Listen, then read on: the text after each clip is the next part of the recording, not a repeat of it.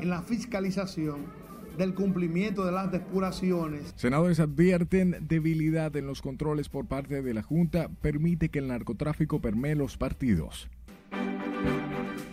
De pie y en el escenario que sea.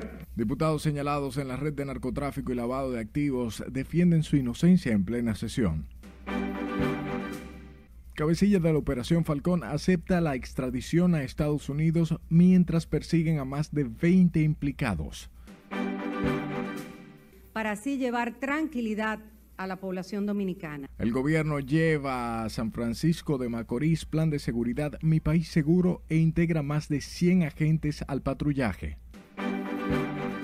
El presidente de la República asistirá a la reunión de mañana. Y el presidente confirma su asistencia mañana al diálogo nacional en el Centro Económico y Social.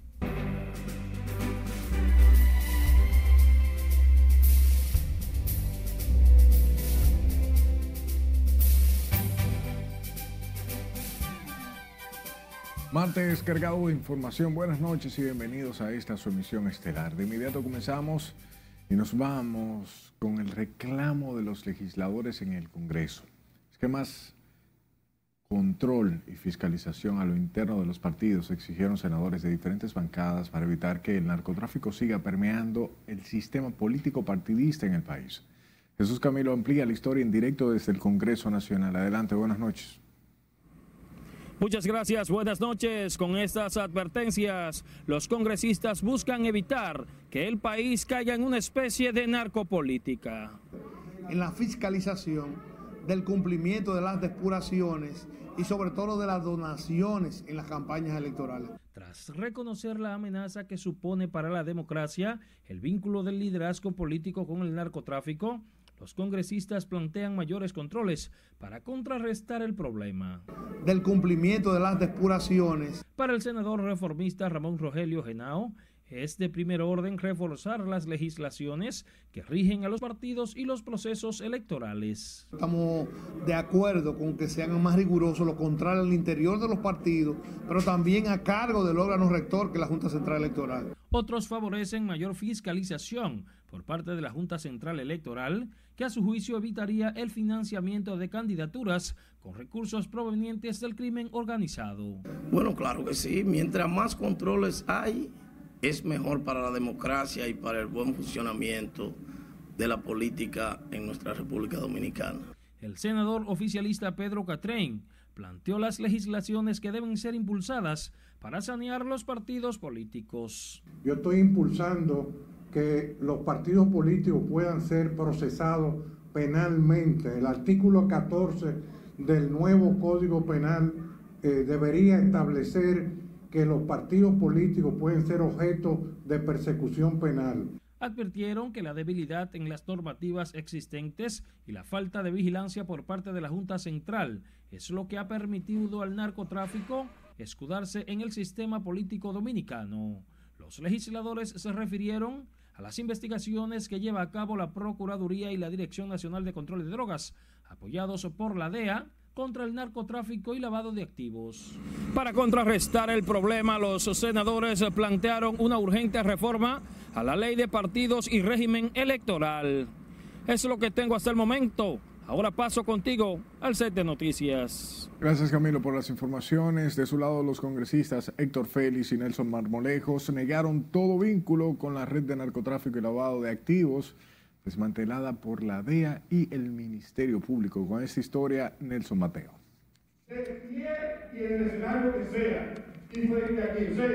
El diputado del PRM por Santiago fue el primero en defenderse ante el hemiciclo de las acusaciones que lo vinculan al cartel de narcotráfico.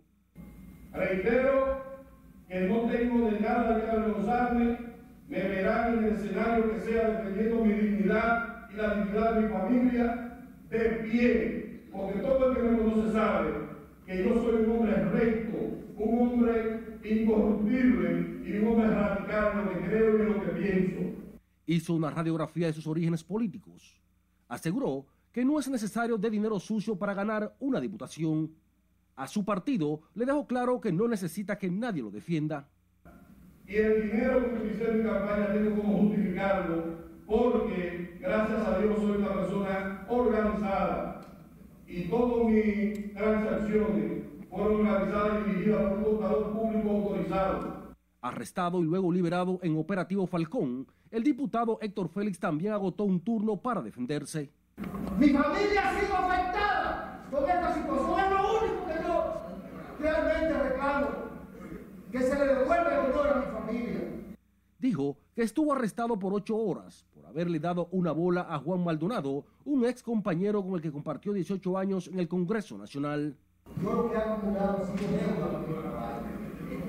Y realmente, lo que me ha pasado a mí, yo no andaba como un delincuente. Yo andaba como un ex diputado que tenía 18 años en este Congreso. Se quejó porque producto de la situación anda en taxis y reconoce que nadie le facilitará el transporte como hizo él con Maldonado, uno de los principales implicados en el cartel por el que hay 23 arrestados y bienes incautados por más de 50 mil millones de pesos. Nelson Mateo, RNN. Continuamos con el tema. Varios hombres vinculados a la red de narcotráfico y lavado de activos denominada Operación Falcón se encuentran prófugos a quienes las autoridades les exhortan a entregarse. Mientras uno de los cabecillas, Juan José de la Cruz Morales, firmó de manera voluntaria y este martes la Suprema Corte de Justicia autorizó su extradición. Gloria García nos dice más en esta historia.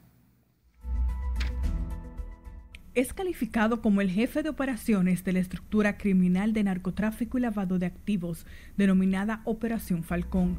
Juan José de la Cruz, alias W o El Don, firmó de manera voluntaria su extradición hacia los Estados Unidos. Ahora las autoridades están concentradas en la búsqueda y captura de Eric Mosquea Polanco, líder de la red, y sus hermanos Harrington Mosquea Núñez y Clarixa Mosquea Eduardo. También se persigue a Kelvin Alexander Torres Bueno, los hermanos Alberto de Jesús Polanco y Osiris Medina Díaz. Este martes se entregó Enerio Sandoval, uno de los implicados en el caso, y ya suman 24 los encartados en el expediente de narcotráfico y lavado. El Ministerio Público y la DNCD advierten a los prófugos en el caso de la Operación Falcón no resistirse al arresto y les exhortan no evadir el proceso y entregarse lo más rápido posible a las autoridades. Los operativos de búsqueda y captura se realizan de manera conjunta en Santo Domingo, Santiago de los Caballeros, La Altagracia, La Romana y otras provincias del país. Según se ha establecido, la estructura criminal movilizó miles de toneladas de drogas. Además, logró lavar millones de dólares y pesos dominicanos en la República Dominicana. Gloribel García, RNN. Dato que sacerdotes católicos aseguran que los recientes casos de legisladores y exfuncionarios ligados a presuntos casos de narcotráfico descalifica a los líderes políticos del país que son los primeros que deben velar para que no se infiltren en sus organizaciones acciones reñidas con la ley. Analisa Peguero con esos detalles. Ojalá que todas estas cosas se puedan corregir ante los recientes señalamientos por parte del Ministerio Público en contra de algunos diputados por presuntos nexos con los apresados en la Operación Falcón, sacerdotes dijeron que hay que tener más cautela para elegir a quienes nos representan. Es lamentable realmente donde aparecen eh, legisladores que el mismo pueblo lo ha votado, ha votado por ellos en medio de las elecciones y realmente salen con toda esta situación de antivalores y que realmente dejan muy mal parado incluso el mismo, el mismo Congreso. En tanto, el padre Nelquis Acevedo de la Iglesia La Altagracia aseguró que el narcotráfico siempre ha permeado en la política, ya que los partidos ceden las candidaturas a las personas que tienen poder económico. Sabemos que el narcotráfico es una estructura que históricamente, no solo en el caso de nuestro país, logra con facilidad permear muchos estámenes de la sociedad.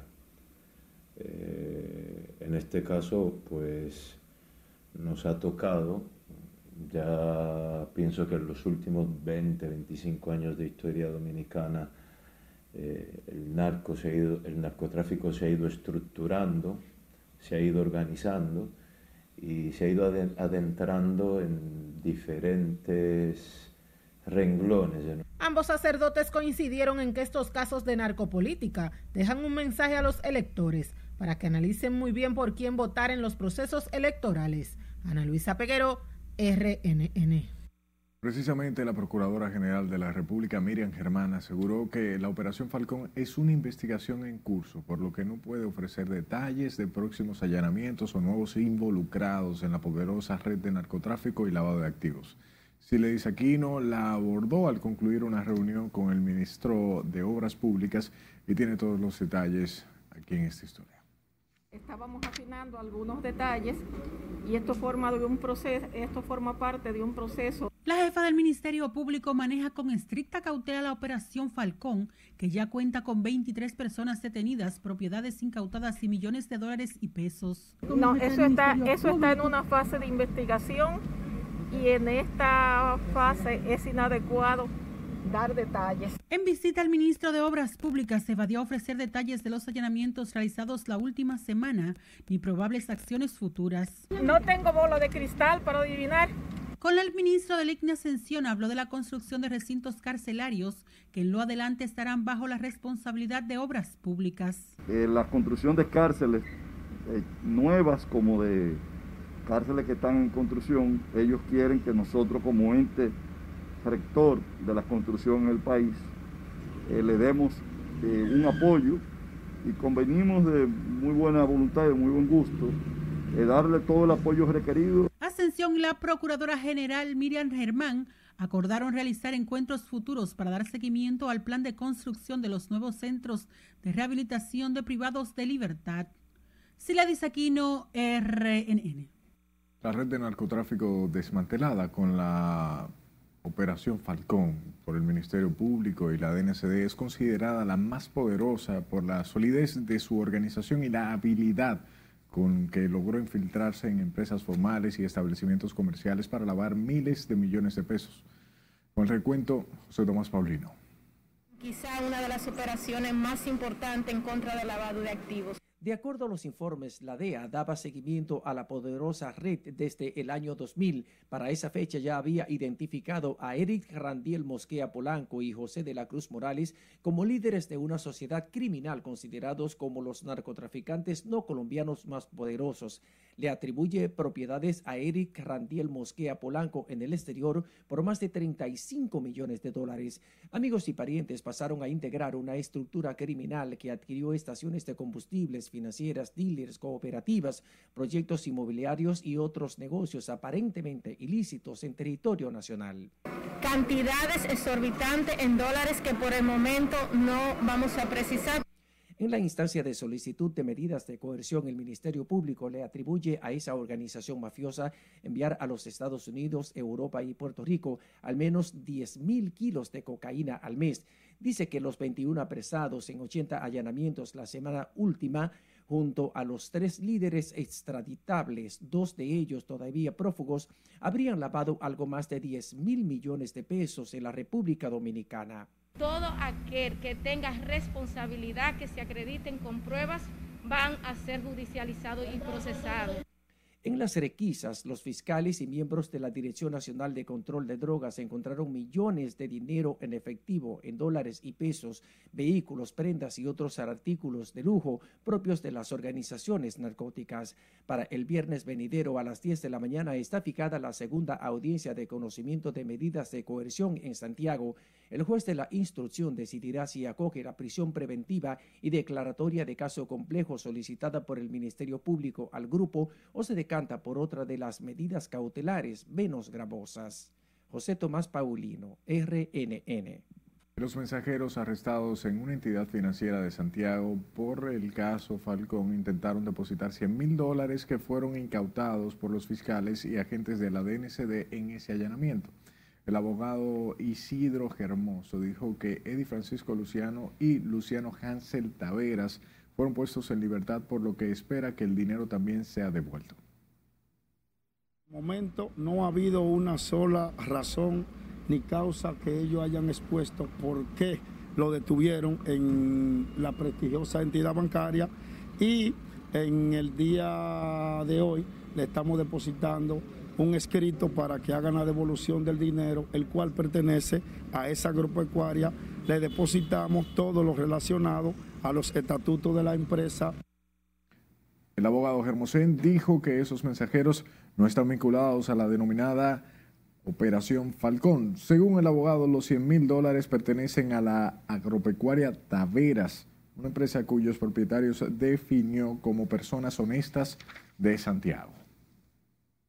Por otro lado, el senador Héctor Acosta, el Torito, se quejó este martes del manejo inapropiado de algunos medios de comunicación a la mención de su nombre en el expediente de la Operación Falcón. El legislador aclaró que no ha sido citado por las autoridades con relación a la supuesta red de narcotráfico desmantelada el pasado miércoles. Eh, lo, que más me, lo que más me apena es que, ¿qué es lo grande que yo he hecho en este país para que una persona eh, llena de odio, eh, de resentimiento, pueda poner en un periódico o en un o en una plataforma de red de red social una noticia sin investigar, sin preguntar, sin llamar a nadie. O sea que los seres humanos de este país no valemos un centavo. Héctor Acosta precisó que desde el 2007 no tiene vínculos con Iván Paulino de Jesús, arrestado por el Ministerio Público. El Torito dijo que el imputado fungió como su chofer por un breve periodo de tiempo cuando su actual conductor estuvo enfermo. Recuerde que puede ver nuestras emisiones en tiempo real en rnn.com.de, al igual que estar informado desde la palma de la mano en todas nuestras redes sociales, como arroba noticias RNN. Sus denuncias envíelas al 849-268-5705. Puede repetir las emisiones en nuestro podcast, Noticias RNN, en Spotify, Apple Podcasts, Google Podcasts y plataformas similares.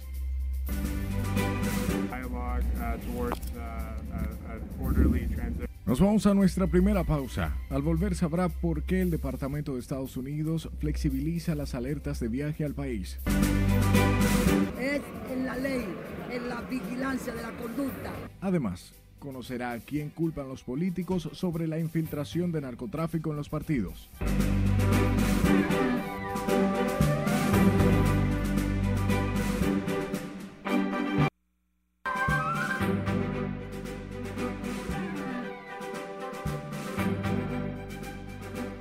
Fiscal general de Haití pidió hoy a un juez que acuse al primer ministro Ariel Henry por el asesinato del presidente Jovenel Moïse y solicitó a las autoridades que le prohíban salir del país. Nuestro compañero Miguel de la Rosa nos tiene más información en el resumen internacional. El primer ministro de Haití, Ariel Henry, anunció este martes la destitución del fiscal Bell Flop Club, horas después de que éste solicitara a un juez abrir una investigación al jefe de gobierno en calidad de imputado por el asesinato del presidente Jovenel Moïse. El fiscal Belfort presentó la orden el mismo día que le pidió a Henry reunirse con él para explicar por qué llamó a Moïse dos veces, pocas horas después del homicidio, y que las llamadas duraron un total de siete minutos, y que Henry estaba a esa hora en el Hotel Montana de Puerto Príncipe. Los solicitantes de visas de migrantes hacia Estados Unidos deberán vacunarse de manera obligatoria contra el COVID-19 para que su solicitud pueda ser aprobada.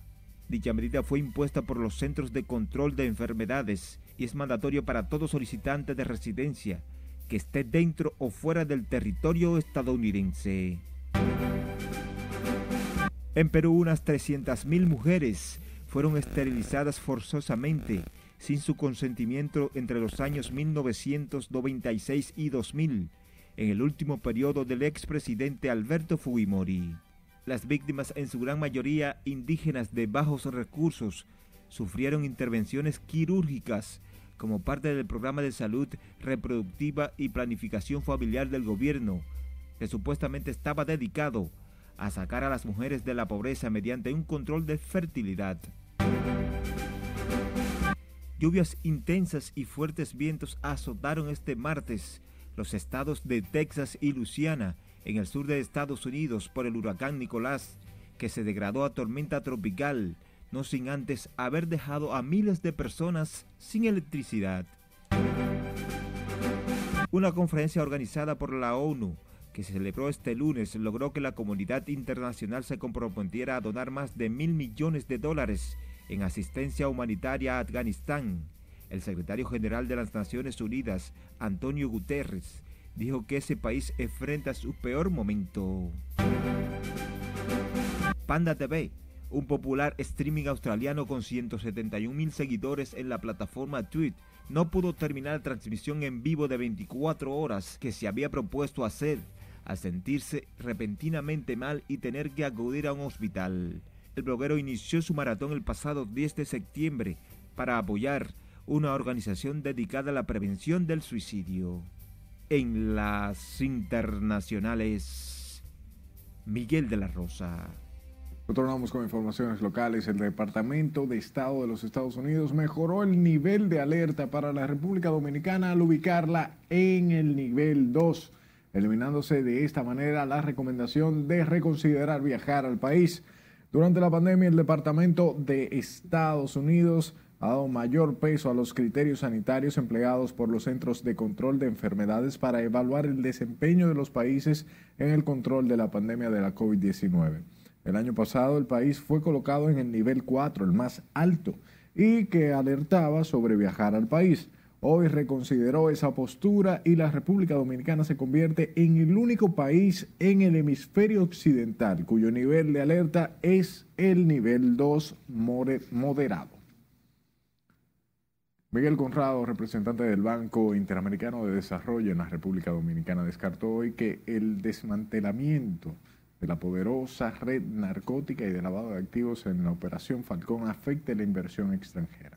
Considera que con los apresamientos el sistema judicial envió una señal positiva que fortalece la institucionalidad y la confianza en el combate a los negocios ilícitos. Son unas medidas que a la hora la verdad son bien recogidas a, nivel internacional porque siempre lo que se busca es tener un Estado de Derecho fuerte ¿sí? y que busque eh, atraer inversión extranjera. Y el presidente tiene una serie de, de, medidas que está implementando a diferentes niveles y que está permitiendo eh, que hayan logros, como en muchos otros países, de lavado de activos. Según el Ministerio Público, la estructura criminal operaba en el territorio dominicano desde el año 2012 habría financiado campañas de aspirantes a puestos legislativos y desarrollos diversos de diversos tipos de negocios. Mientras la directora de Ética Gubernamental, Milagros Ortiz Bosch, atribuyó la vinculación de funcionarios y dirigentes políticos con el narcotráfico a la tardanza de la Junta Central Electoral para verificar el uso de los recursos públicos en las campañas de los candidatos. Con más, Lauri Lamar la tardanza que hemos tenido. Tras lamentar que algunas organizaciones políticas incurran en el error de no depurar a sus candidatos, Milagros Ortiz Bosch catalogó como una debilidad de la ley de partidos que algunas campañas sean financiadas con dinero sucio. Aquí los candidatos hasta ahora no son de una persona contra otro candidato, son de un candidato de oposición contra el gobierno. El gobierno introduce todos sus recursos, su poder en cada candidatura. Y eso determina que en las visiones del poder alguna gente se apoya en recursos no santos. Al defender las acciones que lleva a cabo el Ministerio Público en contra del narcotráfico y el crimen organizado, la funcionaria aseguró que la poderosa red desarticulada recientemente tiene muchos años fortaleciéndose. Es la ley, es en la ley, en la vigilancia de la conducta de cada candidato es la ley, evitando que el gobierno ponga todas sus fuerzas en la candidatura de otro partido, la que evitan que mucha gente que viene de la frontería del narcotráfico se apoyen en esta situación.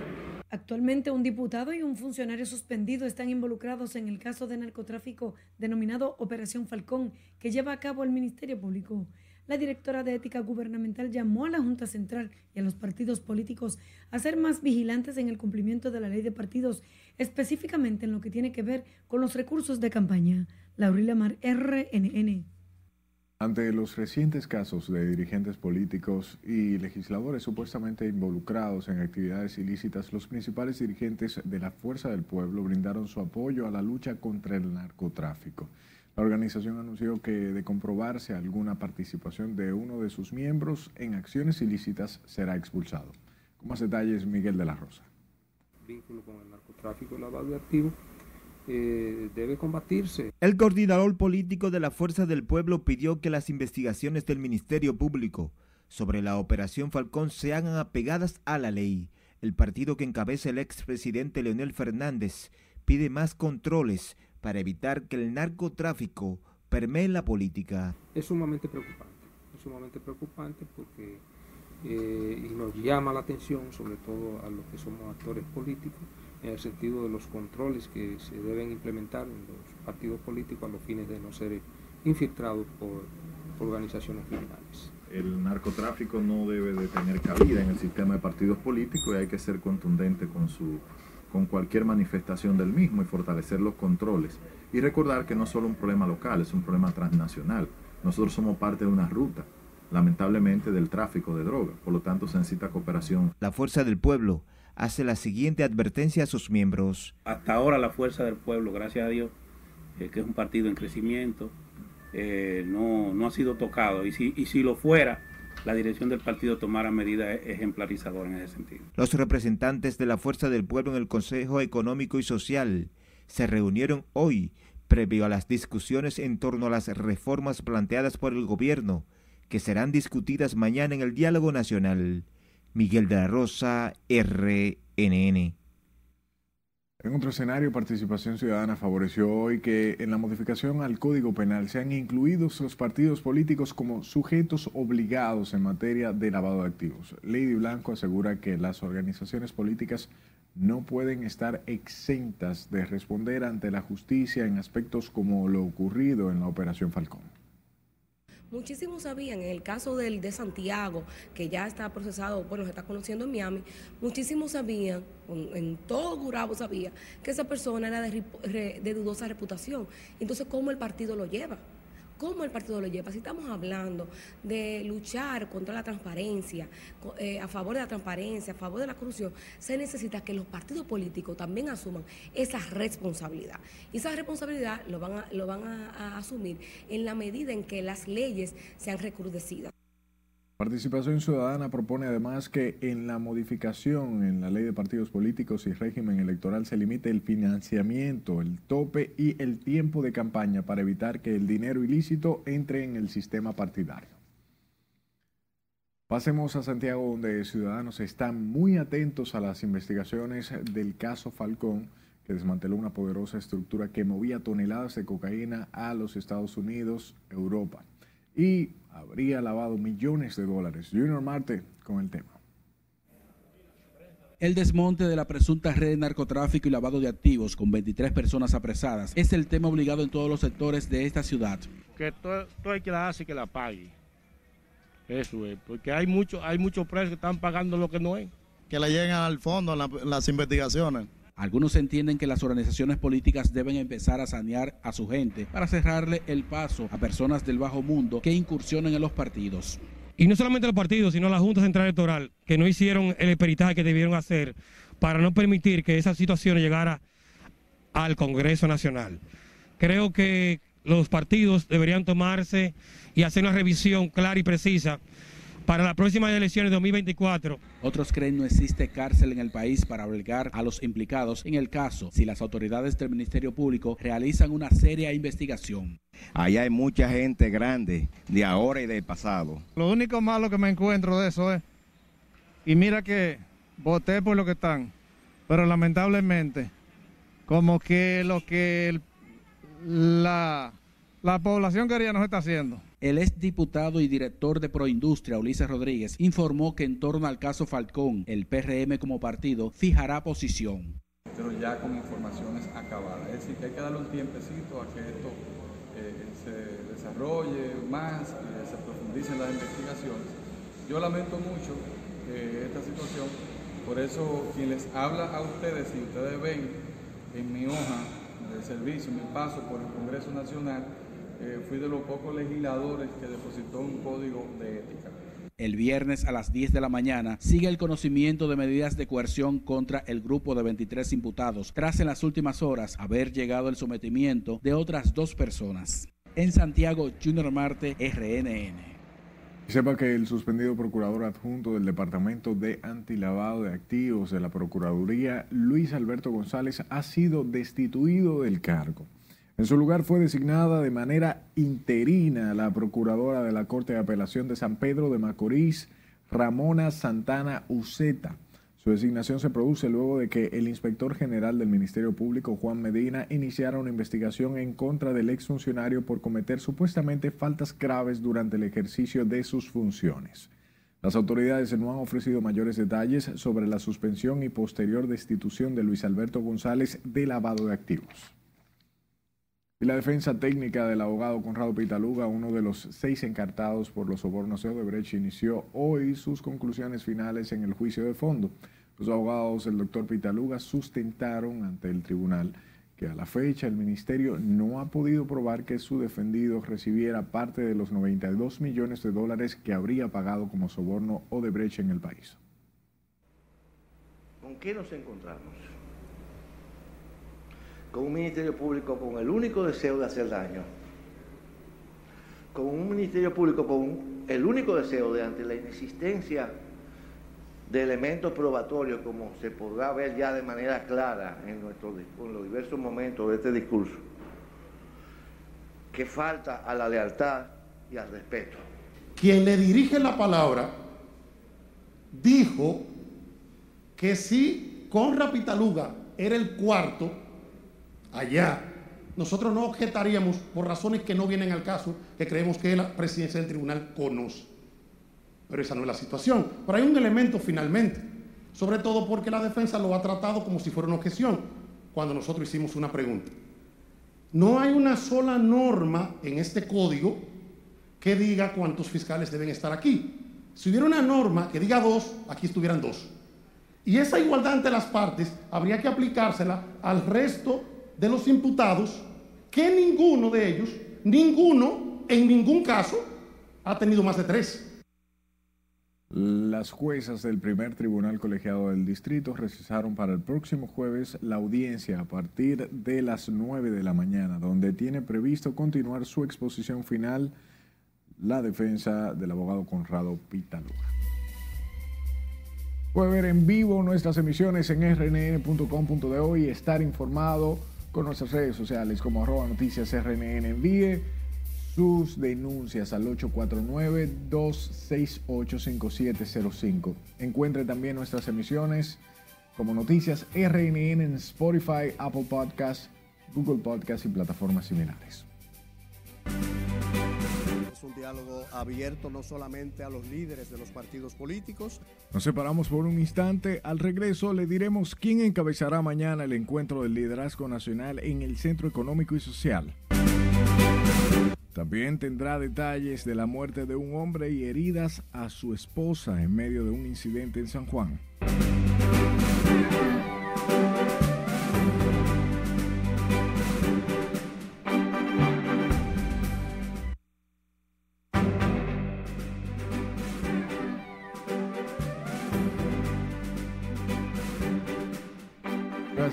Brindarnos de su tiempo. El presidente de la República, Luis Abinader, confirmó hoy su asistencia al Consejo Nacional, al Consejo Económico, más bien, y Social, donde continuará este miércoles el diálogo nacional que tiene previsto discutir varias reformas tendentes a fortalecer la institucionalidad y los partidos políticos. Juan Francisco Herrera se encuentra en el Palacio Nacional y nos da los detalles. Adelante, Juan Francisco, buenas noches.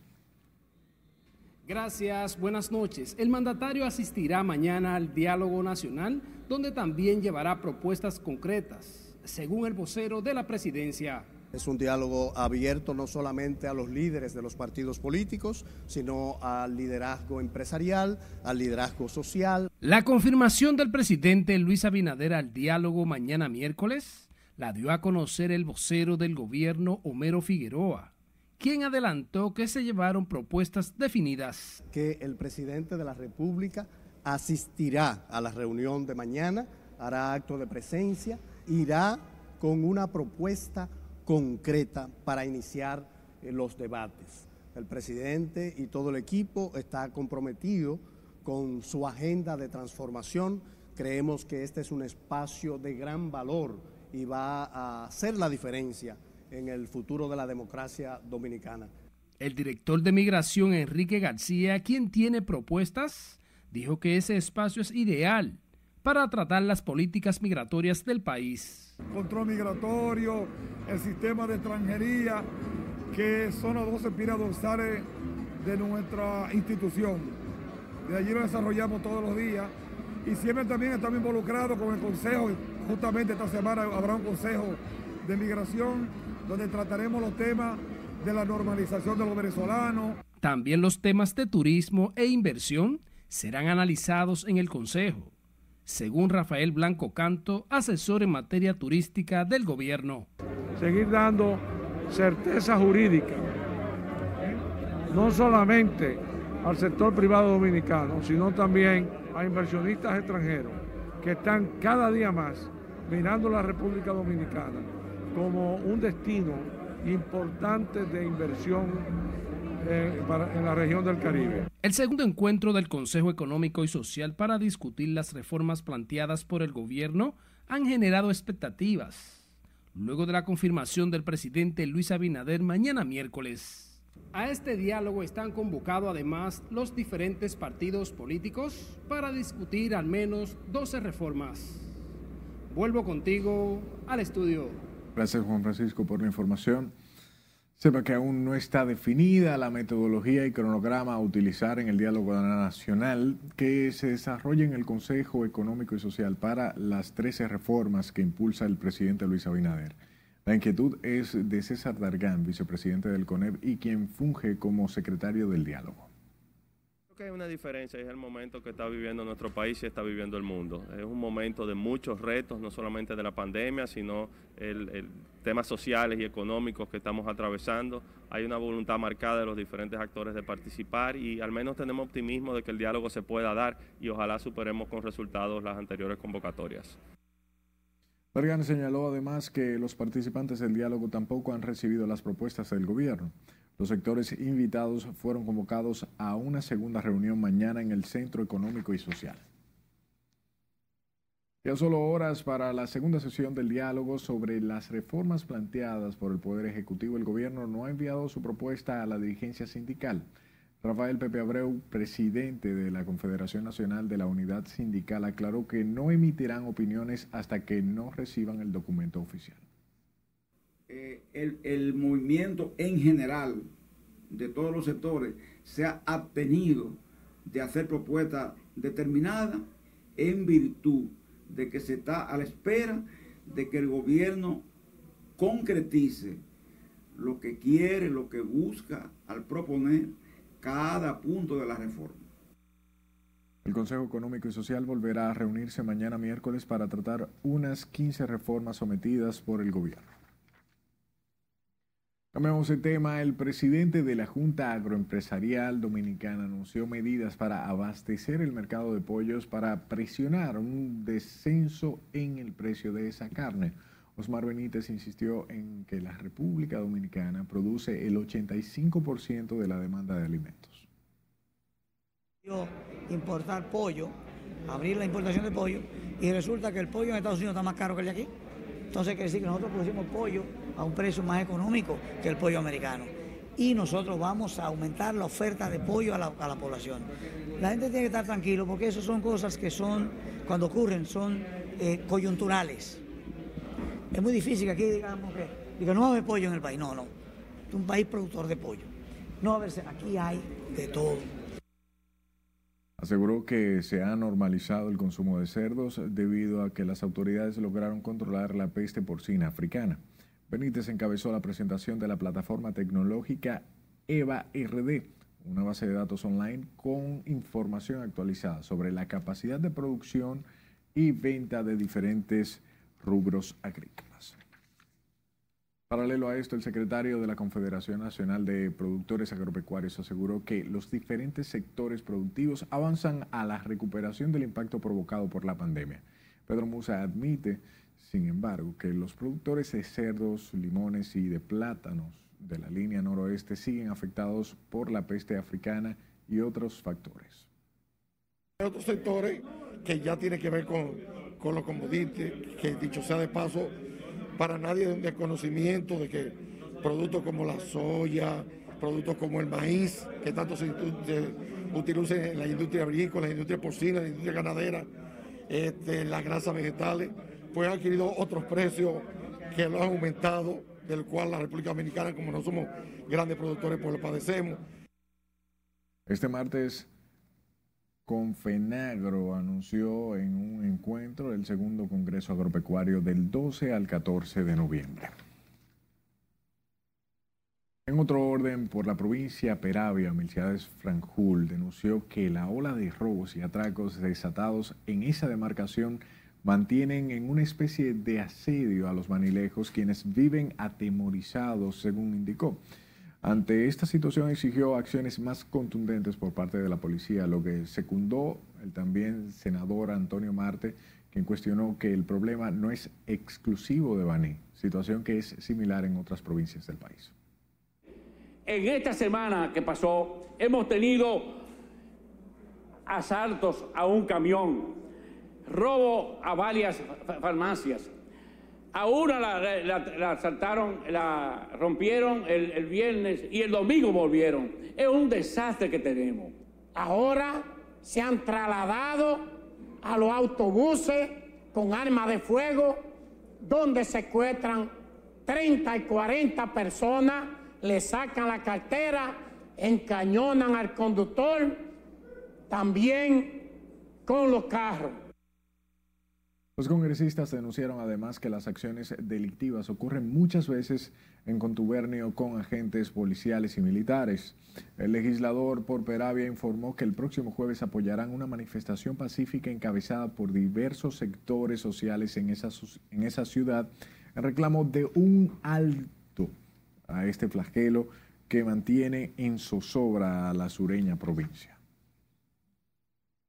Escuche, una ciudadana norteamericana denunció que sus padres fueron asesinados en territorio dominicano para despojarlos de sus bienes millonarios. La señora Lucía Taveras llegó a República Dominicana para iniciar el proceso judicial sobre el doble crimen. Yo soy ciudadana americana. Yo vine aquí a la República Dominicana a buscar justicia. Tengo sed y hambre de justicia aquí. Eh, mi madre aquí me la mataron, mi padre me lo mataron, eh, a mí me han intentado matar. Yo he ido aquí a los tribunales, los tribunales aquí, los jueces lo cambian cuando yo vengo, no me dejan hablar. Todos mis inmuebles de mi padre y lo mío, hay un militar llamado eh, Ciprián Figuereo, dice ser mi abogado. según él le debo millones de pesos personas que yo no he contratado, personas que, que, no sé de qué tantos millones le debo a ese militar. Me siento que, que estoy secuestrada. Taveras acusó a un oficial superior identificado solo como Mateo Figueroa. Según su relato, sus padres fueron asesinados de manera simultánea luego de haber consumido un bizcocho el pasado año en el residencial Serrayés en el Distrito Nacional. Según la, la denunciante, sus padres tenían bienes por más de 300 millones de pesos en territorio dominicano. Vamos a las matas de Farfán, provincia de San Juan, donde la policía informó el apresamiento de un hombre que mató a otro e hirió a una mujer en un hecho que investigan las autoridades. Julio César Mateo nos cuenta. El apresado es el nombrado Melvin Santana Merán, acusado de matar al oficial retirado de la Policía Nacional Mario Diroche García. Apresó en la noche de ayer, alrededor de las 9 y 30 de la noche, al nombrado Melvin Santana, responsable de darle muerte al primer teniente retirado Mario Diroche y de herir a su esposa a bordo en el vehículo donde transitaban. En el incidente resultó herida la esposa del ex oficial Nidia Luciano Morillo. Se recupera en el hospital de esta ciudad. Es importante destacar, valorar la respuesta eficiente y eficaz de la Subdirección de Investigaciones Criminales porque en medio de esta intensa búsqueda, pues en menos de 48 horas eh, se apresó al victimario. El acusado justificó el crimen con el alegato de actuar en defensa propia. Porque él me interceptó el hombre en la jipeta de él. ¿Él? Sí. Y jaló su pistola, la de él se le encaquilló y no me pudo hacer nada a mí, por eso yo. O sea, él te iba a matar a ti. Sí. ¿Y cuántos balazos tú le diste? Fueron como cinco o seis. El comandante policial atribuye a asuntos pasionales la confrontación que terminó en tragedia. Eh, puramente pasionales, porque el victimario era su marido anterior, su compañero anterior, y esas fueron las razones eh, puramente pasionales. Al hombre acusado de matar al director de la Policía Municipal de las Matas de Farfán y herir a la esposa de este, se le ocupó la pistola utilizada para cometer el crimen. En San Juan de la Maguana, Julio César Mateo, RNN. Por otro lado, la Defensoría del Pueblo anunció la apertura de 31 oficinas que funcionarán como unidades de atención, orientación e información a los ciudadanos. Para lograr esa meta, la entidad firmó un acuerdo con la Casa Comunitaria de Justicia y otras organizaciones que facilitarán sus locales. Tendremos unidades de atención al ciudadano dentro de los mismos espacios que hoy existen, trabajando en la capacitación de los recursos humanos que hoy existen no es duplicar esfuerzos ni gastar dinero por gastar, es aunar iniciativas que han sido exitosas y nosotros poder apoyar ese desarrollo mejor para el ciudadano. De las primeras unidades que serán habilitadas para el defensor del pueblo atender a la ciudadanía, nueve son de las casas comunitarias de justicia, 28 de la Oficina de Defensa Pública, 21 de los centros regionales de la UAS y 10 del Sistema Único de Beneficiarios reducir las condiciones para la ocurrencia de delitos. Pasamos a nuestro último corte de la noche. Cuando regresemos le contamos de la ofensiva del gobierno para detener la delincuencia en San Francisco de Macorís. Además, la iniciativa de varias instituciones para orientar a los conductores sobre el consumo de alcohol. Más al regreso, siga con RNN Misión Estelar.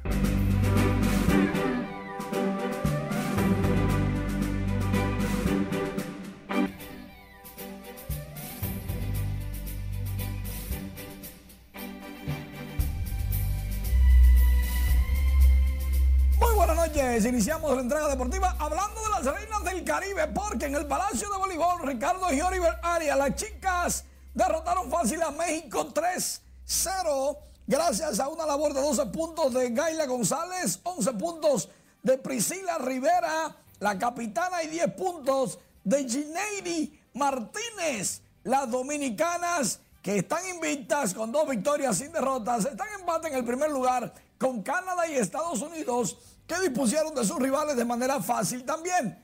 Ahora bien, escuchen lo que les voy a decir. Vayan a ver a la Reina del Caribe porque ganarán la medalla de oro en este torneo para despedir a su capitana Priscila Rivera.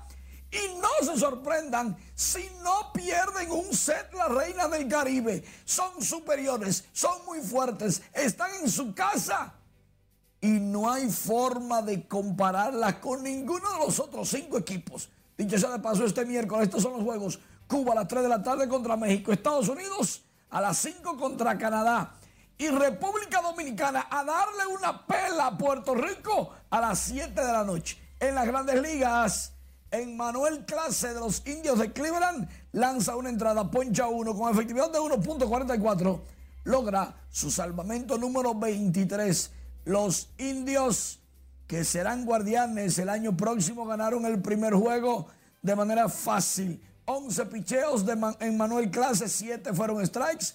Logró un rodado, solamente enfrentó a tres bateadores y preservó la victoria de Cleveland. Bien para Emmanuel Clase, que no comenzó como el cerrador oficial, pero se quedó ahí. Hay batazo grande, largo, inmenso. Eloy Jiménez la tiene medida contra la pared. Chocó. Dio una vuelta para atrás. Adivinen. Fue a Eloy Jiménez con espectacular atrapada en el jardín izquierdo. Aunque él cada vez que hace eso sale lesionado. Esta vez no. Esta vez no. Lo logró. y los Medias Blancas rumbo a los playoffs de las grandes ligas. Y el hoy se lo gozó y el pitcher mucho más. Estas y otras informaciones en nuestra página web Noticias RNN y todas las plataformas de redes sociales. Oye esto, Alex Valde jugó con el Barcelona en la Champions contra el Bayern Múnich en el Camp Nou en Barcelona. Perdió el Barcelona 3-0, pero lo importante es que Alex es de madre dominicana y aquí le celebramos, lógicamente, con apenas 18 años. Ya debutó en el equipo grande del Barcelona. Ya sabes. Una promesa. Ya sabes, las reinas ganan invictas. Grábeme eso, por favor. Está grabado. hablamos después al respecto. Gracias, Manny, por las informaciones deportivas. Retornamos con más. El gobierno dejó instalado en San Francisco de Macorís el plan de seguridad Mi País Seguro y entregó camionetas, motocicletas y adicionó más de 100 agentes policiales para combatir la delincuencia en esa provincia. Miguel de la Rosa nos amplía en este reporte. Aquí en San Francisco de Macorís queremos contar contigo para cambiar estas situaciones que nos están robando los valores que llevan a la muerte prematura a muchos jóvenes valiosos. La bendición del padre Isaac García dejó iniciado el acto de lanzamiento del plan Mi País Seguro en San Francisco de Macorís. Aquí la vicepresidenta Raquel Peña, quien encabezó el acto, advirtió que el gobierno no permitirá que la delincuencia arrope al país. Sentirnos seguros en nuestros hogares, en los lugares de trabajo o mientras nosotros transitamos por las calles es una necesidad que todos tenemos. Es un reto que el gobierno dominicano tiene muy pendiente y por el cual trabaja arduamente para así llevar tranquilidad a la población dominicana. El ministro de Interior y Policía Jesús Vázquez Martínez afirmó que la disminución de los hechos criminales serán una realidad en el país. Dentro de las razones por las cuales hemos seleccionado a San Francisco de Macorís para esta intervención se encuentran las siguientes. San Francisco de Macorís ocupa el lugar número 10 de los municipios del país que reportan más incidencias contra la vida y el 8 en las incidencias contra la integridad. Las estadísticas indican que en la provincia de Duarte el 70% de los hechos delictivos ocurren en el municipio de San Francisco de Macorís. Tiene como propósitos fundamentales reducir las condiciones para la ocurrencia de delitos, así como fortalecer las capacidades institucionales en la operación coordinada para la reducción de la incidencia delictiva de ningún tipo. Como parte de las acciones para enfrentar la criminalidad y la delincuencia en esta fase, serán intervenidos cuatro sectores que son Pueblo Nuevo, Santa Ana, San Martín y Vista al Valle. Nos unimos para enfrentar no solo a los antisociales que intranquilizan la paz ciudadana de un pueblo que desea y debe vivir en paz, armonía y solidaridad. Este es el segundo proyecto piloto que lanza el gobierno, destinado a mejorar la seguridad. El primero fue puesto en ejecución el sector de Cristo Rey en esta capital. Miguel de la Rosa, RNN. Toquemos otro punto. Sepa que la cantidad de conductores fallecidos por efectos del alcohol se redujo en 156 entre enero y agosto en comparación con el mismo periodo del año 2019. La información fue dada a conocer por el titular de la Dirección de Tránsito y Transporte Terrestre General de Brigada, Ramón Guzmán Peralta.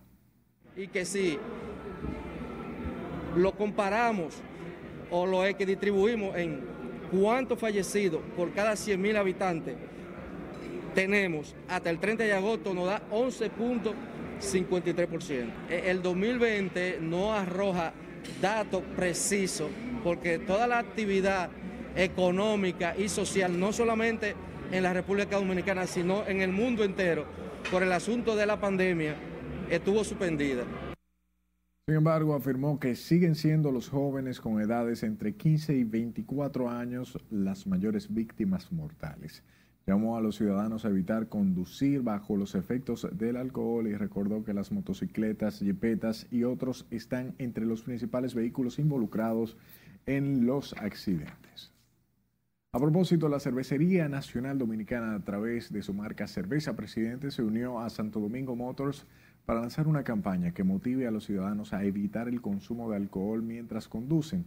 De esa manera buscan reducir la alta tasa de accidentes de tránsito, la mayoría provocados por ingesta de bebidas alcohólicas.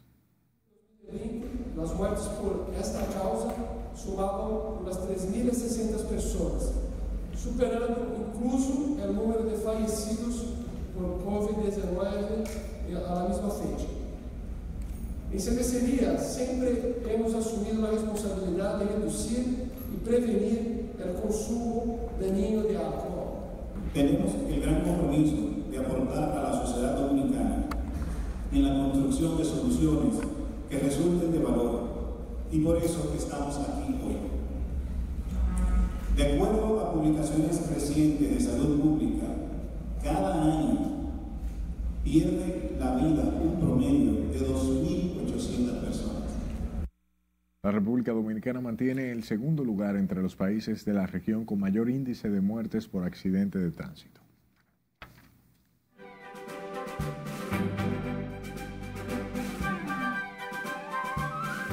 Hola, ¿qué tal? Buenas noches. El fenecido músico dominicano Johnny Pacheco recibirá un gran homenaje en su tierra natal, Santiago. Aquí los detalles.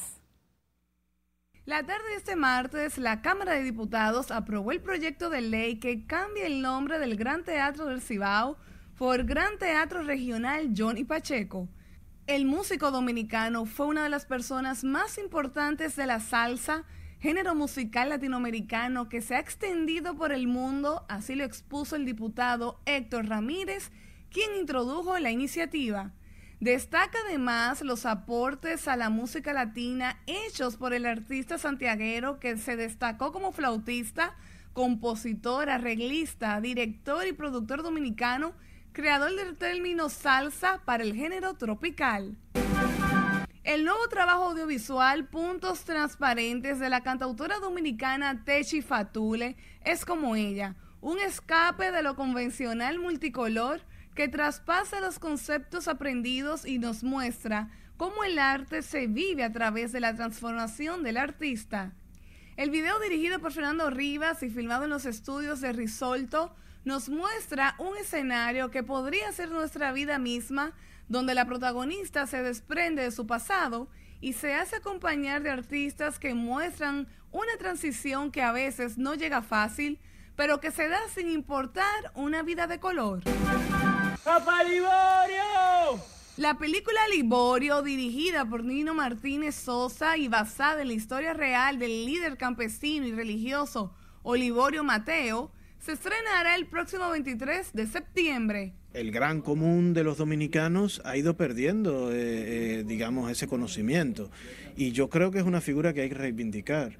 Y entonces todo eso me, me llevó a hacer la película. Altagracia tiene mucho de mí, porque Altagracia es una persona que cuando llega a donde Liborio, llega, vamos a decir, sin esperanzas. En algún momento me sentí así en mi carrera de actriz. La película es protagonizada por Vicente Santos, quien interpreta a Liborio, así como por Karina Valdés, Ramón Emilio Candelario, Fidia Peralta, Anderson Mojica, Jeffrey Orsman y Gabriel Medina.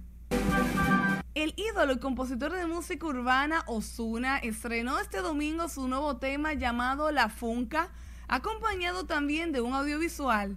El artista aprovechó el escenario de la edición 2021 de los Video Music Awards de NTV para el lanzamiento de su nueva propuesta musical disponible ya en todas las plataformas de música digital. En este nuevo sencillo, Osuna se distingue por hacer una fusión de contagiosos ritmos de soca y Brazilian funk, logrando una canción contagiosa combinada con letras románticas. El negrito de ojos claros sigue imparable. Hasta aquí diversión feliz resto de la noche. Gracias Mina por esas informaciones y a usted por llegar hasta este momento con nosotros.